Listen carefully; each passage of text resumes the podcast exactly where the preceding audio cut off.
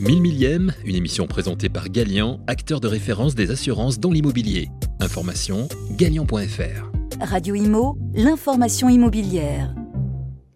Bonjour, bonjour à tous, bienvenue dans votre émission préférée, votre émission 1000 millième, l'émission pour la copropriété, des gestionnaires de copropriété, de la NGC pour les gestionnaires, pour les professionnels, pour les particuliers. Aujourd'hui, je reçois euh, un nouvel invité, Pierre-Édouard Lagrolet. Bonjour Pierre-Édouard. Bonjour Gilles. Alors, Pierre-Édouard Lagrolet, je vous fais une petite bio rapidement pour nos invités. Euh, vous êtes universitaire, vous êtes docteur en droit, vous êtes avocat au barreau de Paris, vous écrivez des articles dans le Dallos, bien connu des juristes. Vous écrivez dans les informations rapides de la copropriété. Euh, vous êtes membre du collège de l'association CALISR. Vous enseignez également à la fac de Bordeaux, votre région. Vous êtes euh, bordelais. Et vous avez travaillé six ans avant de devenir avocat euh, en tant que juriste euh, dans un cabinet de syndic.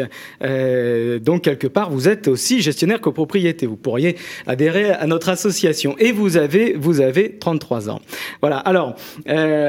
Euh, L'entrée en matière. Vous avez la semaine prochaine dans le, la JDI, revue professionnelle de droit immobilier euh, très réputée, vous sortez un article avec Véronique Bacot-Réaume qui s'intitule 12 petits vœux pour la copropriété. Aujourd'hui, je voudrais qu'on parle de la doctrine en copropriété, euh, la recherche universitaire, euh, la doctrine.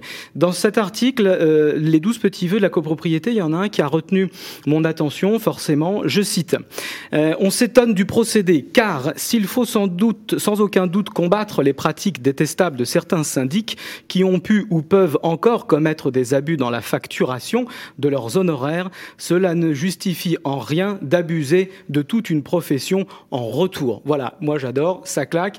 Maintenant, je vous laisse, euh, je vous laisse la parole.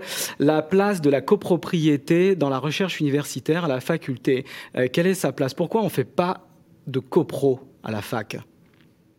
Bien, d'abord, on en fait un peu. C'est vrai qu'on souhaiterait en faire davantage, en voir des formations se développer, qu'il y ait plus euh, euh, d'enseignements dans les sections euh, généralistes à l'université de droit notamment. Il y a quand même des enseignements. Je crois que certaines associations qu'on ne citera pas ont développé les, formations on pourra la citer peut-être, notamment à Toulouse, euh, destinées aux gestionnaires de copropriété, aux, aux, amateurs de la matière de manière plus générale. Et c'est une, je pense, une matière qui a un avenir à l'université parce que d'abord, elle est passionnante. Elle est au confins du, du droit des biens, euh, euh, du droit commercial aussi, parce qu'il y a euh, des incidences très importantes, notamment en matière de, de beaux. Alors, elle a un avenir, on en est convaincu. Oui. Mais pourquoi aujourd'hui vous, vous avez fait une thèse, on en reparlera tout à l'heure, on n'en voit pas beaucoup passer des thèses, pourquoi? C'est une. Considérée comme une petite matière, finalement. Hmm. Mm. Mais malheureusement, il y en a beaucoup. Euh, qui sont un petit peu à la pas, pas à la marge, mais euh, qui sont euh, peut-être moins étudiées parce qu'elles sont moins magistrales que le droit des obligations, le droit des contrats, qui est la matière sans doute la plus noble considérée comme telle. Et on trouve des, plusieurs matières comme le droit de la copropriété, mais aussi le droit rural, je pense au droit maritime, qui sont de très belles matières et qui sont un petit peu, non pas au banc de l'université, mais un peu en marge. Il y a une petite, une petite condescendance, on prend euh, sur la matière. Sans doute. On n'est pas, on pas dans le, dans le très beau de l'université, mais il y a quand même des universités des universitaires pardon, qui défendent la matière.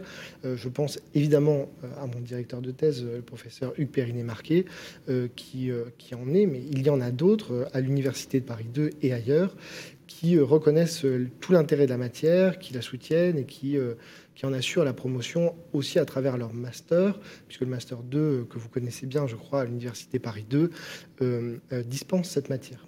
Effectivement, euh, je l'ai fait en option. On n'était pas nombreux à suivre le cours. Il m'a fallu attendre cinq ans avant de faire du droit de la copropriété. Et quand on découvre la matière, on s'aperçoit c'est quand même du lourd, c'est quand même costaud. Comme vous le dites, on est à la croisée des chemins entre plusieurs euh, euh, branches du droit. Vous, avez fait une thèse. C'est aussi un peu comme ça que je vous ai découvert. Une thèse sur le, syndic. Vous allez nous dire exactement le titre. Pourquoi ce choix? Euh, pourquoi vouloir écrire sur la copropriété? Ça, on, l'a dit, mais pourquoi plus spécifiquement sur le syndic? Eh bien, euh, le syndic de copropriété, euh, je m'y suis intéressé lorsque j'étais à l'université. Je travaillais plutôt, je m'intéressais plutôt aux procédures collectives, donc plutôt une matière de droit commercial. Et c'était au moment de la, de la réforme Allure, où il y avait un pan très important de réforme concernant les copropriétés en difficulté.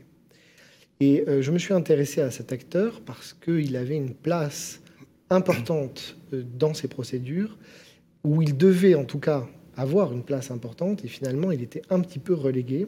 Et je suis rentré dans la matière de cette manière. Et je me suis intéressé à ces fonctions de syndic, qui était un représentant et qui était inconnu. Le titre de la hein, thèse, c'est les fonctions du syndic. C'est euh, quel est euh, à la fois son, rôle, mais plus généralement, quelle est la nature de ses fonctions, quelle est sa place, euh, son rôle dans la représentation, sur un sujet qui est d'actualité aussi, sur les fonctions accessoires qu'il peut avoir. qui font débat, notamment avec cette question du. Alors justement, on va en parler. Il y a quand même 600 pages oui, à peu près, 600 pages, c'est une thèse, 600 pages sur le syndic. Euh, j'ai commencé à la lire, j'ai pas fini. Alors justement, j'ai pas fini. Euh, sans, sans, spoiler, comme disent mes enfants, euh, quelles conclusions vous en tirez? Des conclusions, un peu voilà, de grandes conclusions. Euh, quelle serait l'ouverture euh, de, de, de, de cette thèse? Alors pour, pour, des conclusions actuelles, parce que la thèse, euh, elle n'est pas très vieille, mais finalement elle est presque déjà datée, puisqu'il y a eu la réforme de la loi Elan depuis ce qui fait qu'il y a quelques conclusions qui ne sont plus tout à fait d'actualité. Mais je dirais d'abord qu'il y a, euh, j'ai constaté une distorsion importante entre la pratique, puisque vous l'avez rappelé, j'ai pratiqué en même temps que j'ai mené ces études théoriques. Euh, il y a une distorsion entre la pratique et la théorie. On le voit, les règles sont parfois méconnues ou lorsqu'elles sont connues, elles ne correspondent pas très bien aux besoins, que ce soit aux besoins du gestionnaire qui est sur le terrain ou même des copropriétaires lorsqu'ils ont des projets à porter devant l'Assemblée générale, notamment en matière de travaux on voit qu'il y a des difficultés. Parfois, c'est parce que les textes ne répondent pas bien euh, à la modernité dont a besoin la pratique. Ça, c'était un, des premiers constats. La loi Elan a fait bouger un peu les choses, mais je crois qu'il y a encore du travail. Euh, on est plusieurs à écrire sur ce sujet et à demander encore des améliorations des textes, voire des dispositions nouvelles. Ensuite, j'ai constaté, et c'est une des raisons pour lesquelles on fait cette demande aussi, un éclatement du droit. Et ça, c'est quelque chose qui est extrêmement marqué quand est marqué, c'est que le droit de la copropriété devrait être réuni dans la loi de 1965 et son décret d'application. Et finalement, de très nombreuses dispositions figurent dans d'autres textes que sont le Code de la construction et de l'habitation, le Code de l'urbanisme, même des dispositions dans le Code monétaire et financier. Et finalement, pour les praticiens du droit, on va dire, euh, l'expression n'est pas bonne, mais pure et dure, euh, qui ne font que du droit on s'en accommode. Mais pour le gestionnaire de copropriété, c'est-à-dire le praticien, c'est extrêmement compliqué. Et pour euh, le copropriétaire, c'est impossible. Alors justement, euh, il devait y avoir une codification. Le code de la copropriété qui était prévu dans la loi Elan n'a jamais vu le jour, n'a pas vu le jour. Il aurait dû voir le jour. La chancellerie a préféré jeter l'éponge devant l'ampleur de la tâche. On en a parlé plusieurs fois ici. Ça aurait, je pense, permis euh, un certain anoblissement de la matière et on en revient à la recherche universitaire. Bon, on va considérer que c'est partie remise. Euh, on, est tenace. Vous, comme nous, on, souhaite euh, cette codification. Absolument. Euh, alors justement, pour en revenir au syndic, est-ce qu'on constate pas aujourd'hui un glissement de la fonction du syndic mandataire vers un syndic prestataire? Je rappelle que juridiquement et contractuellement, c'est pas le même type de contrat. philosophiquement, bien sûr, pareil. aujourd'hui, on a la possibilité, depuis l'ordre d'avoir une convention de prestation de services conclue entre le syndic et le syndicat des copropriétaires. Donc le mot est même lâché, prestation. On voit que le contrat de syndic type qui est verrouillé ressemble à un contrat de, ménage, un catalogue avec une liste de tâches. Hein. J'en vois tous les jours des contrats de ménage, je les signe. Euh, alors qu'on parle quand même d'un mandataire, mandataire, euh, mandataire code civil. Euh, pourquoi ce glissement? C'est un glissement qui fait suite au mouvement du droit de la, consommation. C'est un mouvement consumériste qui tend à protéger euh, ce qu'on considère euh, comme la partie faible. C'est pour ça qu'on trouve un contrat qui est très verrouillé aujourd'hui, qui n'a malheureusement pas été révisé malgré les, grandes modifications qui ont eu lieu avec la loi Elan. On en parlera peut-être, mais l'article à la JDI en fait état. Euh, les concertations n'ont pas eu lieu avec les professionnels, alors que de nouvelles concertations euh, bisannuelles, voilà, donc qui, auraient dû avoir euh, déjà deux fois et une troisième fois sous peu, mais qui, n'ont pas eu lieu. Et pour le pour le glissement, je, je ne suis pas certain de, du glissement, en tout cas en droit, même si en pratique on le constate parce que on a une distance, enfin on a une hétérogénéité des pratiques entre des groupes importants sur le territoire qui peuvent proposer des prestations justement qui dépassent le strict cadre des fonctions et des syndics euh, plus artisans, plus euh, plus localisés, et, euh, plus indépendants, qui sont beaucoup plus centrés sur la profession, sur les fonctions elles-mêmes. Et euh, c'est cette difficulté peut-être qui a, enfin cette difficulté ou cette hétérogénéité en tout cas, qui a amené le législateur à faire remonter des dispositions, puisqu'elles existaient. La loi Hoguet réglementée et le décret de 67 réglementait cette situation de prestation qui pouvait déjà être proposée. Donc je voudrais dire, je pense c'est important sur ce sujet, qu'il n'y a pas de nouveauté. C'est-à-dire qu'il n'y a pas de contrat socle. L'expression a été employée, mais c'était certainement dans un élan d'enthousiasme. Mais il n'y a pas de contrat socle, le contrat n'a pas changé, et le contrat de prestation de service n'est que la faculté qui existait déjà pour le syndic de proposer des prestations en dehors de sa mission. Surtout que certaines associations de consommateurs, dès qu'on sort un tout petit peu de nos missions, nous le reprochent, hein, comme si on n'avait surtout pas le droit de faire de business. Euh, je voudrais en revenir à la thématique principale, la doctrine. La doctrine, euh, pour tous ceux qui nous écoutent, en deux mots, c'est quoi la doctrine?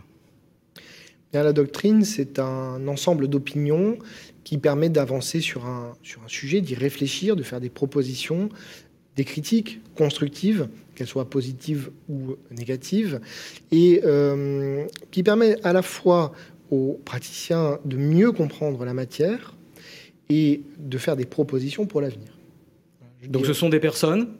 Des ce sont des personnes, des docteurs, des docteurs, des avocats, des magistrats, des experts, euh, des personnes qui ont un savoir et qui le partagent pour faire avancer la matière et qui peuvent le faire à titre individuel, parce qu'ils écrivent des articles ou des ouvrages, ou à titre collectif. Il y en a, notamment en copropriété, qui participent collectivement à cette œuvre de doctrine. Et je crois que c'est cet ensemble qui permet à la matière, aujourd'hui, d'être très vivante puisque les dernières réformes, Allure et Élan, particulièrement Élan, euh, ont été accompagnées par la doctrine. Alors, les grands noms, les grands noms de la doctrine au XXe siècle, on pense tous à Capoulade Bien sûr, également euh, à Giverdon, à Givor, euh, il y en a plusieurs qui ont écrit, mais ces trois-là étaient certainement les plus euh, emblématiques, les, figures emblématiques. Mmh. Mmh. Euh, mais la, doctrine n'a pas disparu, au contraire, je, vous l'ai dit, elle est très vivante aujourd'hui, même si à l'université, elle n'occupe peut-être pas la, place la plus importante et peut-être celle qui lui, reviendrait au même titre que dans d'autres matières. Mais euh, il y a des, auteurs connus et qui participent à cette œuvre de doctrine. On pense, je ne peux que commencer par lui, euh, puisque c'était mon directeur de thèse, le professeur Hugues Périnet-Marquet. Bien sûr, qui président du euh, CNTGI, président du DESS euh, Exactement, et qui a été également le, président du groupe Gréco, du groupe de recherche sur la copropriété. Effectivement, alors là on parle de la qui a porté la recherche collective qui a amené une partie des, réformes de la loi. Alors, je sais qu'on ne peut pas citer tout le monde. Non, malheureusement. On ne peut pas citer tout le monde quels sont euh, aujourd'hui voilà les noms, euh, la doctrine aujourd'hui en copropriété, hein, la doctrine en copropriété. Qui c'est qu'on pourrait citer Pour me fâcher avec tous ceux qu'on ne citera pas. Mais c'est de ma faute, c'est de ma faute. Vous l'assumerez entièrement. Euh, non, mais il y a il y a plusieurs personnes. C'est difficile de citer tout le monde, mais Aujourd'hui, il y a d'abord, par exemple, Hugues Périnet-Marquet, je ne le répète pas, il y a Daniel Thomasin qui dirige l'ouvrage du Dallos sur la, sur la copropriété, le Dallos Action, qui est très connu, avec Florence Bayard-James et avec euh, Jean-Marc Roux. Donc il y a ces trois figures importantes, mais il y a euh, Nicolas Damas qui travaille euh, aussi sur le sujet. je pense